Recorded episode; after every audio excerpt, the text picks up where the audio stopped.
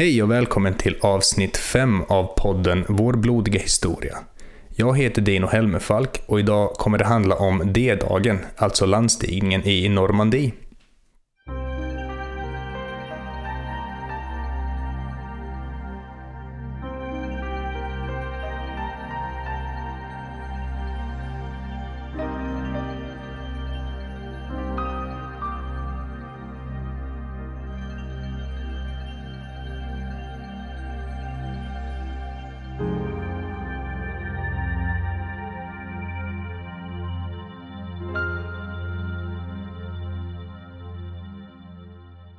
Innan jag går över på dagens avsnitt vill jag be dig kära lyssnare att gå in på poddens Facebook-sida och lämna ett litet omdöme, eller om du lyssnar via iTunes, lämna ett i den tjänsten.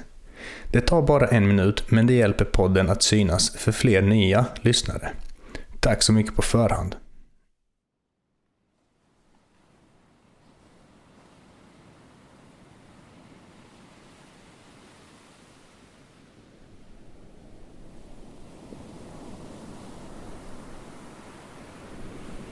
Frankrikes kust den 6 juni 1944. Klockan 06.34. I landstigningsbåten stod 30 kalla och våta soldater. Vågorna slår över relingen och vissa kräks av sjösjukan. Morgondimman hade ännu inte lättnat, vilket skymde kustlinjen. Soldaterna tillhörde de amerikanska första och 29 infanteridivisionerna och hade i uppdrag att säkra stranden som bar kodnamnet Omaha. På andra sidan hade tyskarna förskansat sig inuti bunkrar och värn av betong samt bakom miltals taggtråd. Den allierade underrättelsen hade uppskattat motståndet på Omaha till ett infanteriregemente. I själva verket hade tyskarna befäst sig med hjälp av en hel infanteridivision med andra ord så skulle amerikanerna möta ungefär tio gånger så många fiendesoldater än det man hade väntat sig. Soldaterna vadade i land och möttes av en öronbedövande tystnad. Den grå himlen, dimman och tystnaden skapade en surrealistisk kuliss. När tillräckligt många soldater äntligen hade tagit sig upp på stranden brakade helvetet loss.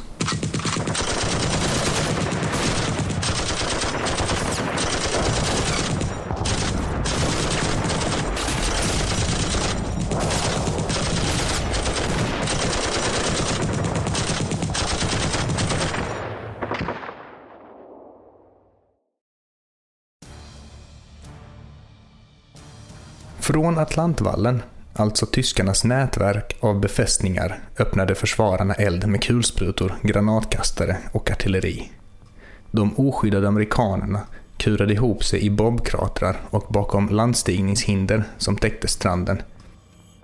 Inte förrän en grupp stridsfartyg anlände ungefär en timme senare och kunde ge eldunderstöd från havet Samtidigt som tyskarna började få slut på ammunition lyckades amerikanerna ta stranden och rensa Atlantvallen från motstånd. På stranden och i vattnet låg minst 2000 döda och sårade amerikaner. Vissa källor hävdar till och med mer än det dubbla.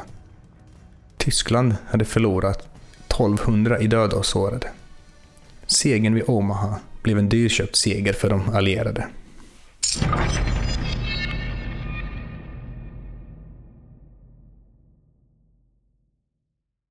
Andra världskriget startade i september 1939 och under de tre första åren dominerade Hitlers arméer allt motstånd. Den tyska krigsmakten åtnjöt seger efter seger och uppfattades som oövervinnerlig. Modern teknik kombinerat med modern taktik och revolutionerande militärdoktrin gjorde att Hitler under kort tid i praktiken var enväldig härskare över nästan hela Europa. 1942 vände krigslyckan efter förlusten vid Stalingrad. Efter en segdragen kampanj i Sovjet, där man från tysk sida inte lyckades uppnå sina krigsmål så snabbt och effektivt som man hade räknat med, började de tyska styrkorna utkämpa ett försvarskrig fast man fortfarande befann sig på fiendemark. Tyskarna visste redan då att Stalin inte kommer stanna förrän hans styrkor tagit Berlin. Medan den ryska björnen sakta kröp närmare Tyskland pågick diplomatiska förhandlingar mellan de allierade. Stalin vädjade flera gånger till USA och Storbritannien att öppna en andra front i Västeuropa för att man tillsammans skulle krossa tyskarna i ett enormt skruvstäd. Hans begäran avslogs inte, men västmakterna valde att först fokusera på det pågående kriget i Nordafrika och därefter invasionen av Italien. Det var först i maj 1943 som man tog beslutet att genomföra en invasion via den engelska kanalen. Fyra förslag till platser för invasionen avvägdes mellan innan valet slutligen föll på Normandie. Övriga platser var inte geografiskt optimala eller var för välbefästa av tyskarna. Den stora nackdelen med Normandie var att området saknade hamnar, vilket invasionsstyrkorna var beroende av. Detta kom att lösas med så kallade mullbärshamnar. Detta var flyttbara hamnar, specialbyggda just för den här operationen. De allierade kunde med hjälp av skepp transportera hamnarna i sektioner till önskat läge och förankra dem där, utanför den franska kusten. Målsättningen med invasionen var att under den första dagen skapa en ny front med en bredd på 10-16 kilometer genom att koppla samman stränderna där invasionen skulle äga rum samt att erövra städerna Cannes, Saint-Lô, Carentan och Bayeux.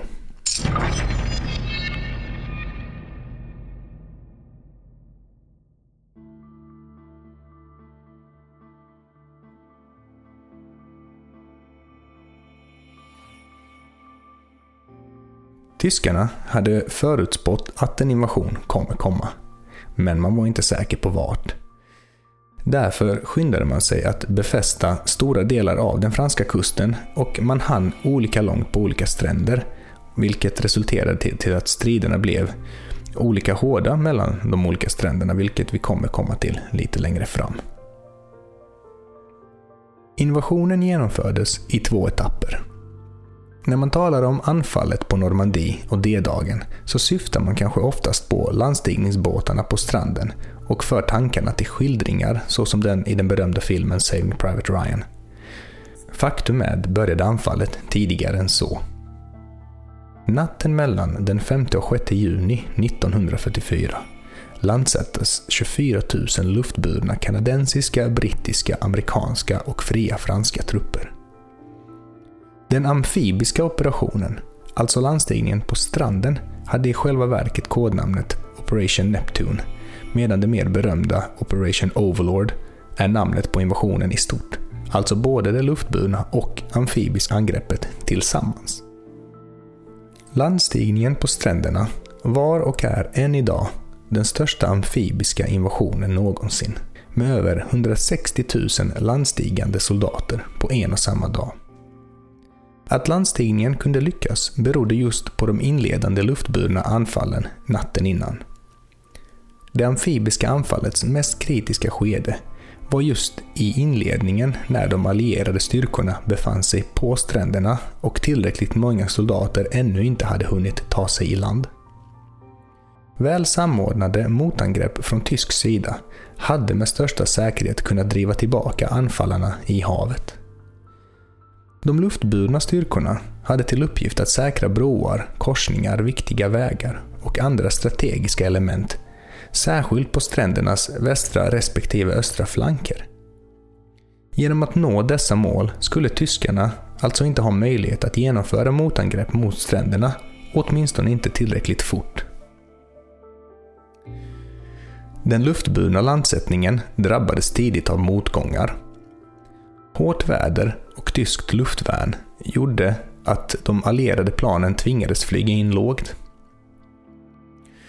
Förutsättningarna var så pass dåliga att många fallskärmssoldater radikalt missade sina landningsmål. I vissa fall nådde de inte sina mål förrän på eftermiddagen den 6 juni, alltså flera timmar efter att den amfibiska invasionen inletts. En del till och med slogs ihjäl då deras fallskärmar inte hann vecklas ut på grund av de låga hoppen. Ett dygn senare var exempelvis enbart en tredjedel amerikanska fallskärmssoldater organiserade inom sin respektive division. Resten var utströdda och under okänd status. Trots detta hade faktiskt den luftburna invasionen en god effekt. Faktumet att de allierade soldaterna spreds över ett stort geografiskt område och hamnade på helt slumpmässiga platser förvirrade tyskarna, som inte kunde uppskatta antalet fiender och i vilken riktning de kom ifrån, vilket gjorde det svårt att sätta in motmedel. Invasionen via luften fick alltså, även om det skedde på ett annat sätt än det planerade, den önskvärda effekten. Alltså att de tyska styrkorna fick hinder att sätta in motangrepp på stränderna. Den landremsa av strand som angreps av de allierade vid cirka halv sju på morgonen den 6 juni 1944 delades upp i fem delar, var och en med sitt eget kodnamn. Stränderna Utah och Omaha angreps av amerikanska styrkor. Stränderna Gold och Sword av brittiska och stranden Juno av kanadensiska. Inför anfallet togs speciella flytande stridsvagnar fram och följde med i egna landstigningsbåtar. Detta var den klassiska Sherman-vagnen med uppblåsbara kjolar som monterades runt om. De flesta lyckades dock inte ta sig i land och sjönk, men tillbaka till stränderna. För enkelhetens skull kommer jag nu berätta kortfattat om striderna, en strand i taget. Det ska hållas i minnet att när jag talar om en strand så är det långa sträckor på ett tiotal kilometer vi pratar om.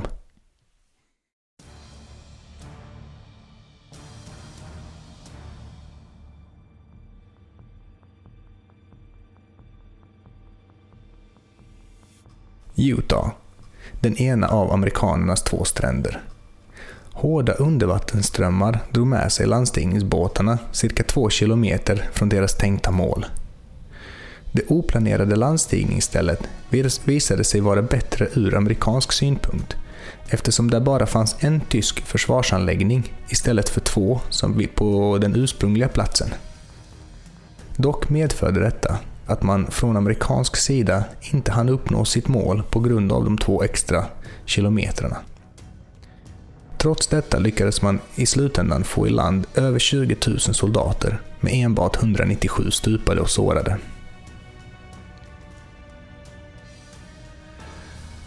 Gold, den ena av britternas två stränder. Invasionen planerades ske en timme senare än på de amerikanska stränderna på grund av skillnader i tidvattnet. En del tyska befästningar lyckades brittiska skepp slå ut och andra misslyckades man. Bland annat ett fäste med namnet Le Hamel hade ett skottfält längs med stranden i östlig riktning istället för rakt framifrån. Detta innebar att man från det fästet kunde skjuta, eh, skjuta de brittiska soldaterna från sidan och därmed hade fler mål att träffa. Fästet orsakade stora förluster och när striderna om stranden var över låg runt tusen allierade soldater döda. Juno, den kanadensiska stranden. Kanadensarna förlorade många soldater vid avstigningarna från båtarna på grund av hård sjö. I anslutning till strandremsan fanns tre små städer där tyskarna hade förskansat sig. På grund av detta blev striderna om Juno rena strider i tät bebyggelse, hus till hus, rum till rum. Cirka 960 blev den kanadensiska förlustsiffran när striderna om stränderna var över. Sword. På britternas andra strand var de amfibiska stridsvagnarna mer framgångsrika än på övriga avsnitt. Hela 21 av 25 stycken lyckades ta sig i land och ge infanteriet eldunderstöd. Tyskarna hade minerat stranden, vilket gjorde det svårt för de allierade att få fotfäste. Tidvattnet rullade in snabbare än vad man hade räknat med, vilket gjorde att manöverutrymmet på stranden begränsades och trängsel uppstod. Hela dagen rasade striderna mot de tyska befästningarna och när stranden slutligen var tagen hade man på allierad sida förlorat tusen soldater i stupade och sårade. Omaha. Den amerikanska och kanske mest berömda av landstigningsstränderna, ibland kallad Bloody Omaha.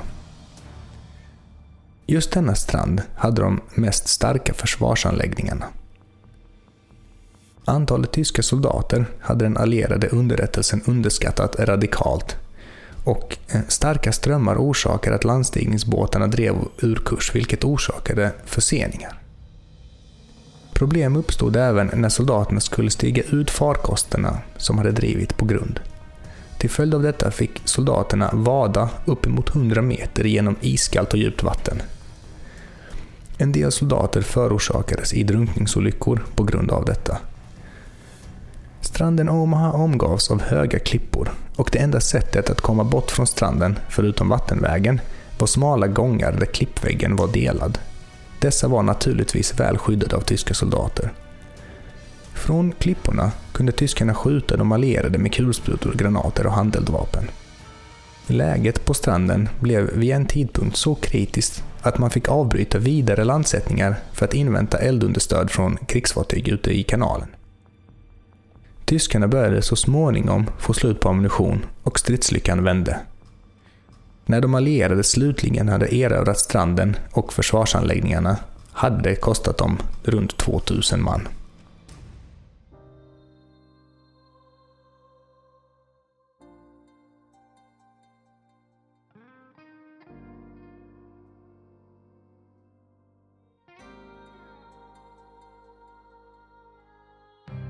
När D-dagen var över hade de allierade uppskattningsvis minst 10 000 förluster, varav 4 400 i döda. Tyskarna förlorade mellan 1000 och 2000 man. Vid slutet av dagen hade man från de allierades sida inte uppnått alla mål. Stränderna hade erövrats, men inte länkats ihop utan förblev isolerade punkter på Frankrikes kust. Cannes var fortfarande i tyska händer vid dagens slut. De fem stränderna kopplades inte ihop förrän sex dagar senare, alltså 12 juni, och Cannes erövrades helt först 21 juni. Trots detta lyckades de allierade avancera och behålla sitt fotfäste på den nordfranska kusten, från vilket man kunde landsätta fler och fler soldater. En bidragande faktor var det allierade luftherraväldet över kanalen. I avsnitt ett av den här podden pratar jag om kanalkriget och hur Luftwaffe efter det reducerats till en organisation som inte var i stånd att genomföra större offensiver. Hitler låg och sov under tiden för anfallet och eh, hans närmaste vågade faktiskt inte väcka honom. Först när han vaknade så hade de allierade på vissa ställen avancerat långt in i Frankrike och den tyska förlusten om stränderna var ett faktum. Om mindre än ett år från D-dagen 1944 skulle Hitler ta sitt liv i Führerbunkern. Tyskland hamnade i ett flerfrontskrig. Ett läge som man från tysk sida hade fruktat sedan lärdomarna under det första världskriget. D-dagen har filmatiserats och otaliga sidor har skrivits i ämnet. Trots detta fortsätter ämnet fascinera oss. Stränderna där landstigningen ägde rum lockar årligen många turister på platserna finns en hel del anläggningar kvar från tiden bevarade. Och man har även byggt museer och där finns både tyska och allierade militärkyrkogårdar. Man skulle kunna göra en följetong om invasionen av Normandie i poddformat. Jag har valt i detta avsnitt att enbart ge en övergripande bild över landstigningsoperationerna och stränderna. Vill du veta mer om D-dagen så tveka inte att höra av dig med ditt önskemål. Får jag in tillräckligt många så kan jag naturligtvis göra flera avsnitt kopplade till invasionen. Bara planeringsfasen räcker till flera avsnitt. Höstens program är därmed slut och på poddens Facebook kan du se vilka ämnen som är planerade att släppas nu under vintern. Då jag under hösten gjort fem avsnitt om större händelser med många inblandade människor kommer jag en tid framöver ha ett större fokus på personporträtt. Vi kommer bekanta oss med bland annat historiska mordgåtor, blodtörstiga fustar och gnistan som satte världen i brand. På Facebook-sidan kan du även lämna ett omdöme om podden, vilket hjälper mig att synas för fler nya potentiella lyssnare. Vill du att jag tar upp ett särskilt ämne, så tveka inte på att höra av dig. Och du kan även kommentera de avsnitt som publicerats. Om två veckor hörs vi igen och då kommer jag prata om Vlad Tepes, verklighetens Dracula. Jag som gör den här podden heter Dino Helmefalk. Och tack för att du har lyssnat. Vi hörs igen om två veckor.